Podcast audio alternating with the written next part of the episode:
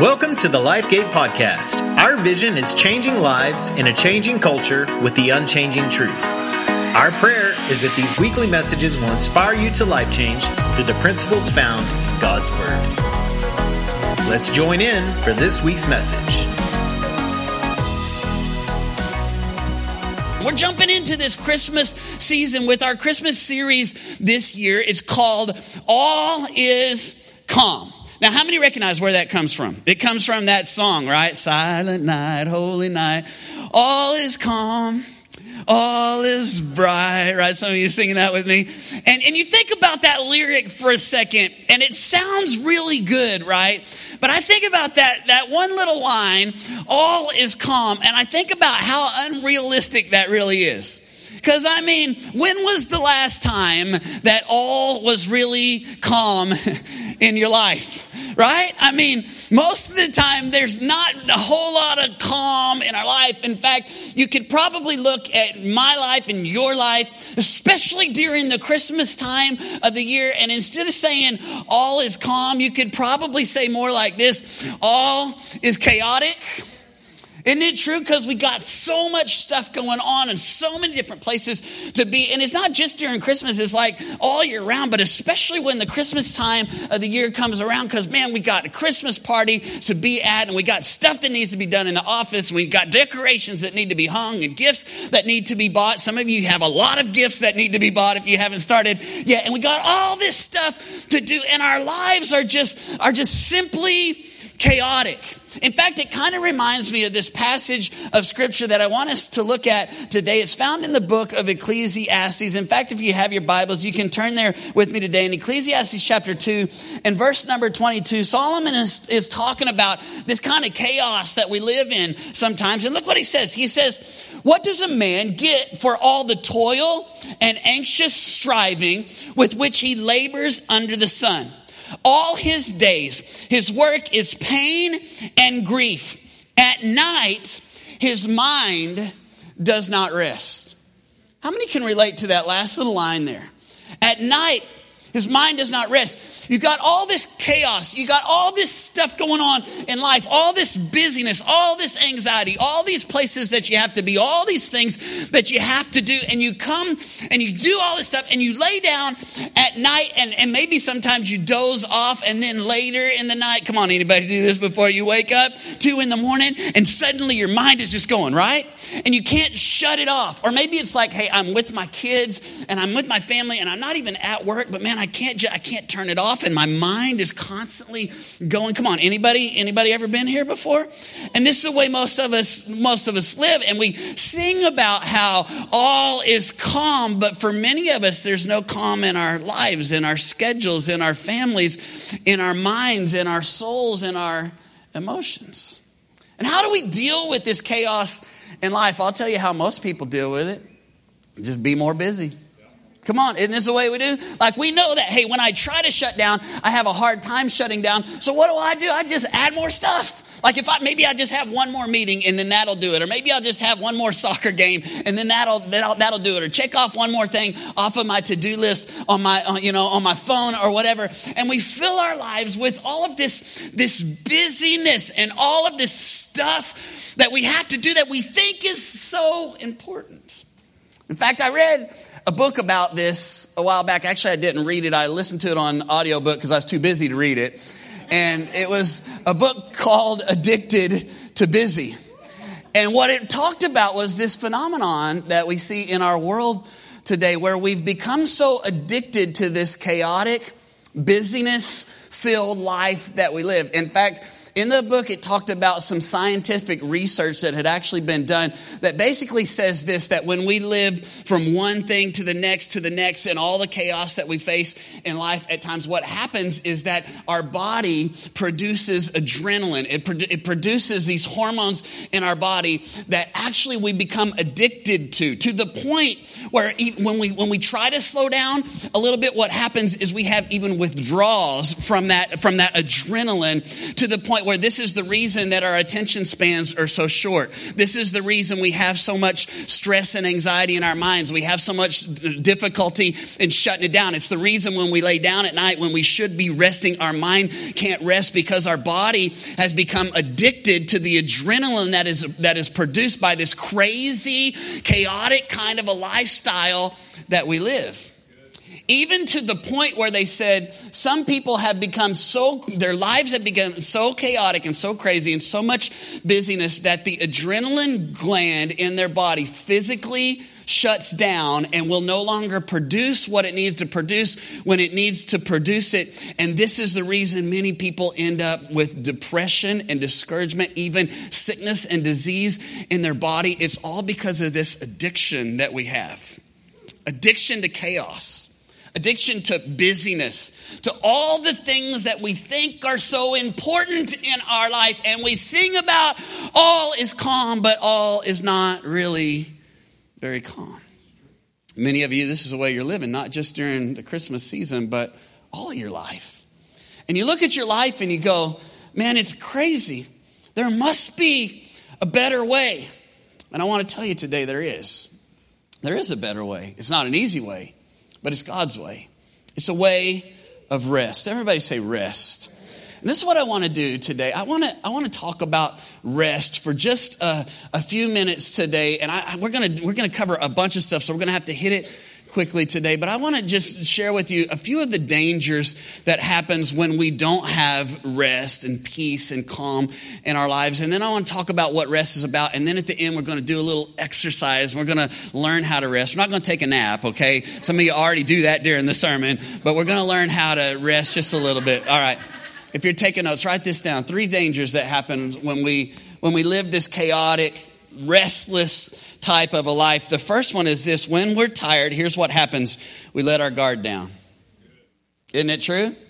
In fact, there's this crazy story in the book of Judges I came across a while back, and there's this guy. His name is Sisera, and Sisera is the commander of the of the Canaanite army. This this dude is like a, a general that the, that the Bible says he's in charge of like 900 chariots, thousands of soldiers that he's in charge of, and they go into battle, and all of his his whole platoon gets wiped out, and Sisera is the only one that is able to escape, and so Sisera escape and escapes and he runs into this little village and he goes to this to this lady's house. Her name is Jael, and he and he and he goes into her into her house. And this is what it says happens in Judges chapter four and verse seventeen. It says, Sisera meanwhile fled on foot to the tent of Jael, the wife of the Heber and the Canaanite or Kenite. Say all those words; those are hard because there was an alliance between Jabin, king of Hazor, Hazor, and the family of whatever. You know the words. It's not as easy as you think. All right. Jael went to meet Sisera and said to him, Come, my lord, come right in. Don't be afraid. So he entered her tent and she covered him with a blanket. I'm thirsty, he said. Please give me some water. She opened a skin of milk and gave him a drink and covered him up. Stand in the doorway of the tent, he told her. If someone comes by and asks you, Is anyone in there? say no. But Jael, Heber's wife, picked up a tent peg and a hammer and went and went quickly to him while he was fast asleep. Look at this word, exhausted. And she, I tell you, the Bible's crazy. And she drove the peg through his temple into the ground and he died. Don't tell me that the Bible's not interesting. crazy story. Like one you might not have ever seen before. But here's what I want you to notice. Here's this guy, the general, the commander of 900 chariots, thousands, I mean, incredible warrior, and this little housewife kills him. Why did that happen? Because he got so exhausted and so tired that he let his guard down. And, when it, and, it, and it cost him his life. And let me just tell you something when we allow ourselves to run like crazy at such an unbelievable, chaotic pace in our lives, here's what happens. When we are tired and exhausted, we let our guards down and we are susceptible. And it can cost us big. In fact, here's what you got to know the enemy will attack you the most when you are the tiredest and the weakest. In fact, you look, man, you look at the Bible. Even Jesus, our Savior, when was he tempted the most? He was tempted after 40 days and 40 nights of fasting and wandering around in the wilderness. I mean, he's tired, he's weak, he's hungry, he wants something to eat. And in that greatest moment of weakness was when the enemy came in to tempt him the most. And can I tell you, the lives that we live, the hecticness of our lives, the chaos of our lives, they exhaust us. And in those moments of exhaustion, here's the danger is that's when we let our guards down and that's when the enemy can come in and destroy. When we're tired, we let our guard down. Number two, write this one down. When we're tired, here's what happens our emotions are inconsistent. Isn't this true? Come on, Have you ever been there here before? Like when you're tired and then, you know, your kids do something or your wife does something and you say something you would never say before, right? Like if, if you weren't tired, you wouldn't say the thing that you said or, or somebody says something to you and you take it and, I mean, you fly off the handle and what's, what's really going on? Your emotions are inconsistent because you're, because you're tired and you're worn out. And we see this in the Bible.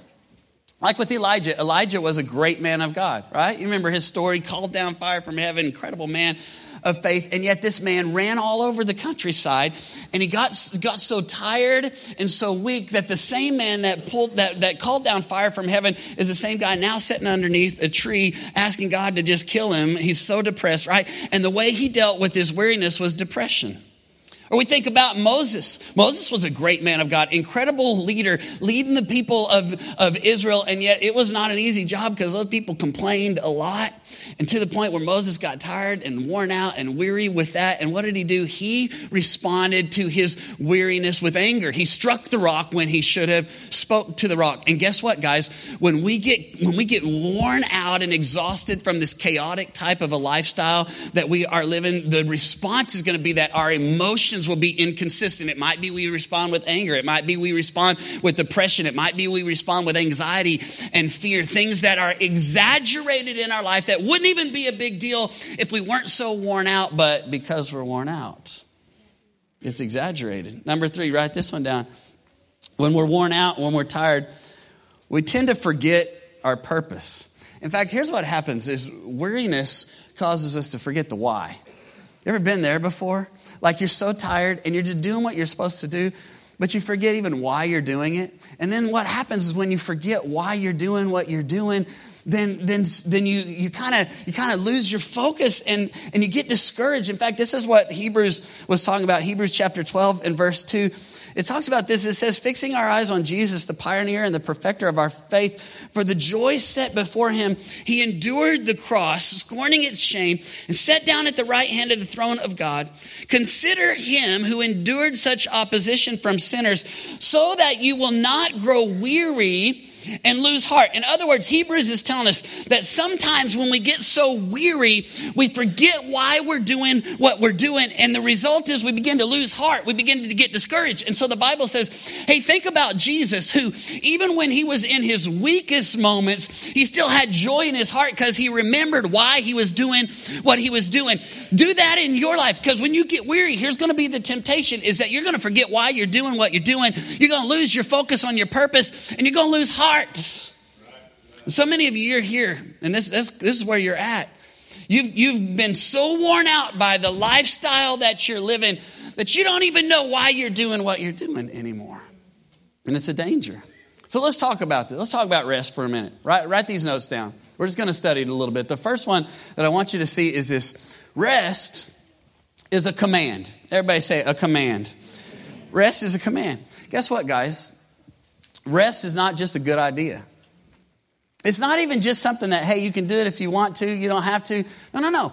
Rest is actually something that has been commanded to us by God. I mean, the Ten Commandments, right? Like God put together a list of the 10 most important things that He wanted you to do. And in that list, number four on the list is rest. Remember the Sabbath day and keep it holy. Now, I don't know about you, those of you that are kind of driven people, you know, A type personalities. If, like if I was making a list of the 10 most important things I wanted people to do, probably rest wouldn't be on there, right? Because I'm like, let's get stuff done, let's make stuff happen. But God gave us a command. And what was the command? The command was to remember the Sabbath. In other words, the command was to stop what you're doing sometimes and rest.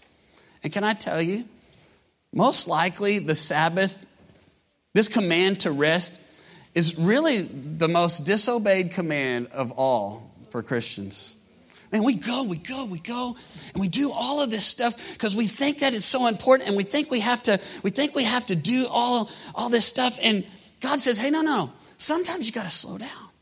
And sometimes you gotta, you gotta take a moment and breathe. Sometimes you gotta, you got to rest. In fact, this is what the scripture says in Exodus chapter 34 and verse 21. Six days you shall labor, but on the seventh day you shall what? You shall rest. Even, notice this, even during the plowing season and the harvest, you must rest. Hey, if you know anything about farming, I mean, in those days they were agricultural type people, that you know that when it's harvest season, you don't do nothing but harvest. And yet, here's what God says even in the harvest season, even in the busy season, even when business is busy, even when family is busy, even in the Christmas season, when everything's going on, it's a command Amen. to rest. Number two, write this one down. Rest is not just a command, rest is a trust. Everybody say this resting is trusting. Come on, say it. Resting is trusting. See, this is what rest is really all about. When we don't rest, here's what we're saying we're saying, God, I don't really trust you to work when I'm not. But when we take time to Sabbath, when we take time to slow down and rest, even just a, a, little bit, what we're saying is we're saying, God, I'm trusting you that even when I'm not working, uh, you're still working. I'm trusting you that I don't have to make it all happen because you're in control of it all anyway. In fact, resting, the Sabbath, is really a whole lot like the tithe. We talk about the tithe a lot around here. And what we learn about the tithe is this is that when we give God 10% of our income, what we're really doing is trusting God that if we obey his promises, if we give him that 10%, he will bless the 90%, and the 90% will actually go further with his blessing than 100% would go without his blessing. That's what the tithe really is all about. Guess what? That's what the Sabbath is about too. The Sabbath is about saying, God, I'm trusting you that if I work six days and don't work on the seventh day, that actually the six days with your blessing will actually be more productive than me trying to do it all in seven days without your blessing. It's all about trusting. Number three, write this one down. Rest is not just a trust, rest is a necessity. Do you know this? God created your body this way. He created your mind, He created your soul this way that you need rest. You're not Superman. You're not Superwoman. You've got to have rest for your body and for your soul. And here's what I'll tell you if you don't get anything else, if you don't stop to rest, your body will stop you and make you rest. In fact, man, I've seen it. People who, who go, go, go, go, go, and what happens? Eventually their body shuts down. And if their body doesn't shut down, it's their mind that shuts down, their emotions that shut down. Why do you think we have so many people who wind up in hospitals because of anxiety attacks and they think they're having a heart attack? What's really happening is their body is saying, You can't go anymore. And let me just tell you something it's a whole lot better to have voluntary rest than involuntary rest. See, rest is Man, rest is commanded for, uh, from, uh, from God for us. Rest is, is trusting God. Rest is something that is necessary. But number four, check this one out. Rest is a gift. You know what, guys? When we don't, when we don't rest, you know what we're doing? We're refusing the gift that God has given us for our lives. In fact, the scripture says it like this in Mark chapter 2, verse 27. It says, The Sabbath was made for man, not the man for the Sabbath. In other words, what he's saying, hey, this, this whole idea of stopping and resting, taking a Sabbath day, slowing down your schedule just a little bit, this idea was given to us by God for us as a gift. See, God wants us to rest so that we'll be at our best. And sometimes what we think is we think, man, I got to make it all happen and I got to do it all and I got to do all these things in my schedule and all this. But guess what, guys? There comes a, a point in our lives where we reach this point of diminishing returns. Like we keep going, but the energy that we are expending is far more than, than the effectiveness than, that we're getting by the stuff that we're doing.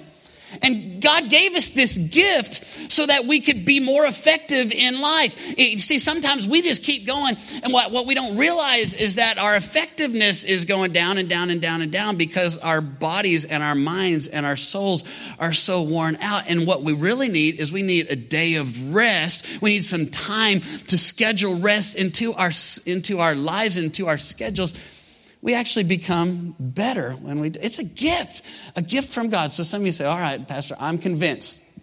I need to rest. But you don't know my schedule. You don't know my life. You don't know how chaotic it is. Not like i can just stop and take a day off. And it's not like i can just take a nap. I got a two-year-old at home. You don't understand. Yes i do. I do have a two-year-old at home too. What do i do? Where do i find this rest that you're talking about pastor I'm going to tell you where, and I'm going to warn you before I tell you that it's going to sound like a very preachery, churchy kind of an answer. And yet, I'm still going to tell you what it is because it's just simply true. The truth is this you will never, never find rest for your body, mind, and soul anywhere else except in Jesus. Man, we live a chaotic life. And I mean, sometimes there's stuff you just have to do. And here's what I want to tell you yes, we need to set aside some time for rest in our life, but what we really need more than anything is a rest for our souls. In fact, the scripture says it like this. Look what the psalmist says. He says in Psalm 61, 2 and verse 1, My soul finds rest where? In God alone.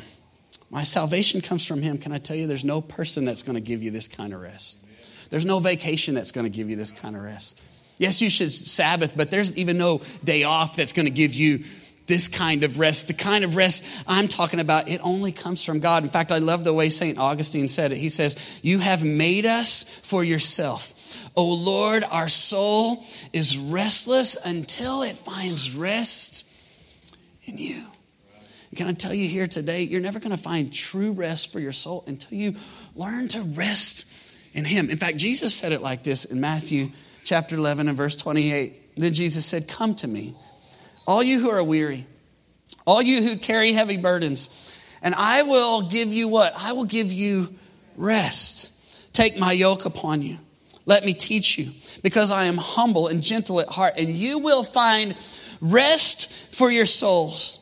For my yoke is easy to bear, and my burden I give to you is light. Jesus says, if you're tired and you're worn out, here's what I want you to do come to me. When we come to Him, what does He say we'll find? We'll find rest. And what kind of rest will we find? Rest for our, our souls. And then He says something kind of strange. He says, Take my yoke upon you. Now, if you don't understand agriculture and stuff, you don't maybe understand what this was. They would have understood it in those days because they would have known exactly what a yoke was. A yoke was a harness that they would put on the oxen. See, see, in order to plow the fields, they would take they would take oxen and they would they would hitch the plow to the oxen. But what would happen is if you had two oxen, you could plow faster. But, but sometimes you'd have one oxen that would try to take off and go faster than the other one and would get ahead and get out of rhythm. And so they would take a yoke and they would place it on the neck so that the two oxen were hitched together so that they could go at the same rhythm and the same pace. In fact, they were more effective that way. And here's what Jesus was saying Some of you trying to get ahead of me. Some of you trying to run out on your own and try to do it all by yourself. And here's what I want you to do come to me. Take my yoke upon you. In other words, get hitched up to me. Don't try to outrun me. Go at the same rhythm that I'm going. And when you go at God's rhythm, guess what's going to happen? Instead of all this chaos in your mind and your soul, and you lay down at night and your mind won't shut down, and all this stuff, this business that we live in in this world, if you'll go at God's pace, if you'll live at His rhythm, then there will be a rest, not just for your body, but a rest for your soul. In fact, the psalmist said it like this. I love this passage. Psalm 46 and verse 10. Look what it says we ought to do. We ought to be still and know that He is God. You want to know how to have this kind of rest? It's two things found right in this passage. Be still. Everybody look at your neighbor and say, Be still. Be still. Notice this. It doesn't say be busy. it doesn't say be productive. It doesn't say be stressed out. It doesn't say be wound up. What does it say? It says be still. You know, this rest that I'm talking about, you know what it start where it starts? Slowing down. Being still, taking a moment. And then what does it say? It says, and know that I am God. You know the reason some of us are so wound up on the inside? Man, I experience it in my life too. And you know why? It's because we're trying to be God. We're trying to control it all. We're trying to do it all. We're trying to make it all happen. I got to run over here and do this, and I got to make this happen. And if I don't do it, then it's not going to happen. And rest is about saying, no, no, no. I don't have to make it all happen. I don't have to do it all because I'm not God. God's the one in control. And so I'm going to be still. And I'm going to know that even when I'm not working, He is working. Even when I'm not doing it, He's still doing it because He's God and He's in control. In fact, just a few weeks ago, I don't know if you guys know, like I've been in probably the busiest season of my entire life and entire ministry over this last, really over this last three months or so. Had some stuff happen, and then the building, and just all, I mean, busy stuff. And this sermon I'm preaching, I've been kind of preaching it to myself here lately. One day we were in here on a Wednesday, and we have our staff prayer in here on Wednesdays and we were praying together and I was just opening my and I man I, my mind is going chaos and I'm trying to pray and I can't pray because I'm thinking about you know the builder's calling about this and this is happening and I, I hadn't told somebody I got put in this position where now I'm the leader not just of our church but over about 100 ministers in our area. It's called a presbyter and so there's all that going on and then I got teenagers one's in high school and I got a two and I got all this stuff going on and my mind is just it won't slow down and I can't concentrate and I'm trying to pray and I'm thinking I got to lead the staff and I got to and open up my Bible. And I come to this passage in Psalms 62 in verse 2. This is what it says. It says, I find rest in God. Only He can save me. He is my rock. That was important. And my salvation. He is my defender, and I will not be defeated. And as I read that passage, the Lord just kind of put this picture in my mind. And this doesn't happen very often for me. Usually, when I'm reading my Bible, like I'll study it and the Lord will speak to me, but usually it's in words. Usually they start with the same letter, you know, like four points is, and that's kind of the way it works for me. But this time, and this doesn't happen very often, but the Lord gave me a picture. And as I read that, all the chaos going on, I pictured myself in the middle of an ocean, storm all around, like wind and waves. And I'm thrashing around trying to tread water in the ocean. I I'm barely keeping my head above water, and I'm worn out and I'm tired. I'm weary. I'm going, I, I got to make it happen. I got to do it all. I got to keep all these balls in the air, and the wind and the waves and all this stuff around me. And then the Lord showed me that right beneath my feet, there was a rock. And all I had to do was stop thrashing around, stop trying to tread water with my feet, and put my feet down and be still. And so in my picture, I put my feet down and I just stood there. And the wind was still blowing, the water was still around me, and I was still standing in the middle of an ocean with huge waves around me. But I got to rest because I was standing on a rock. Some of you are here today, and that's the picture of your life. Like you're thrashing around trying to make it all happen. And you don't realize that the very feet, just below your feet, that you're kicking around trying to tread water and keep your head above water, there's a rock there. And all you got to do is stop, be still, put your feet down, stand upon the rock of Jesus, and in Him alone. It doesn't make the chaos go away, but there can be a calm, and there can be a peace, and there can be a rest. So here's what we're going to do today. We're going to do something a little different. And it's going to be a little uncomfortable. It's going to be a little strange because we don't, we don't like this. See, one of the things that, that we don't like is we don't like quiet. we don't like to be still. In fact, we fill our lives up with noise. And you know why I think it is? I think it is because we know that when we're still and we're quiet, that's when God kind of starts to speak to us. And that's when we have to deal with stuff that we don't really want to deal with. So what do we do? We just fill our lives up with more stuff, more stuff, more stuff. And it's not just in our life. We do it in church because quiet is awkward. And so what do we do in the transitions? We fill it up with music or a video or talking or something because when it's quiet, everyone's like, well, that's weird and that's awkward. But we're going to be weird and awkward for a second. I'm going to make it less weird and awkward because we're going to give a little quiet music behind it. We're not going to make it total silence, but this is what we're going to do. We've got about three minutes here. I'm going to actually set my timer on my phone for three minutes. Here's what we're going to do we're going to be still. We're going to know He's God. Some of you are here today, man, this next three minutes will be the only three minutes you've had like this in months. And as we just sit in, with little quiet music, Josh back there tingling on the guitar, we're going to be still. I'm not going to say nothing, but I believe God's going to say some things to you. Let's take this next three minutes. If you want to close your eyes, if you want to bow your head, whatever you want to do, let's just take a moment in the presence of God.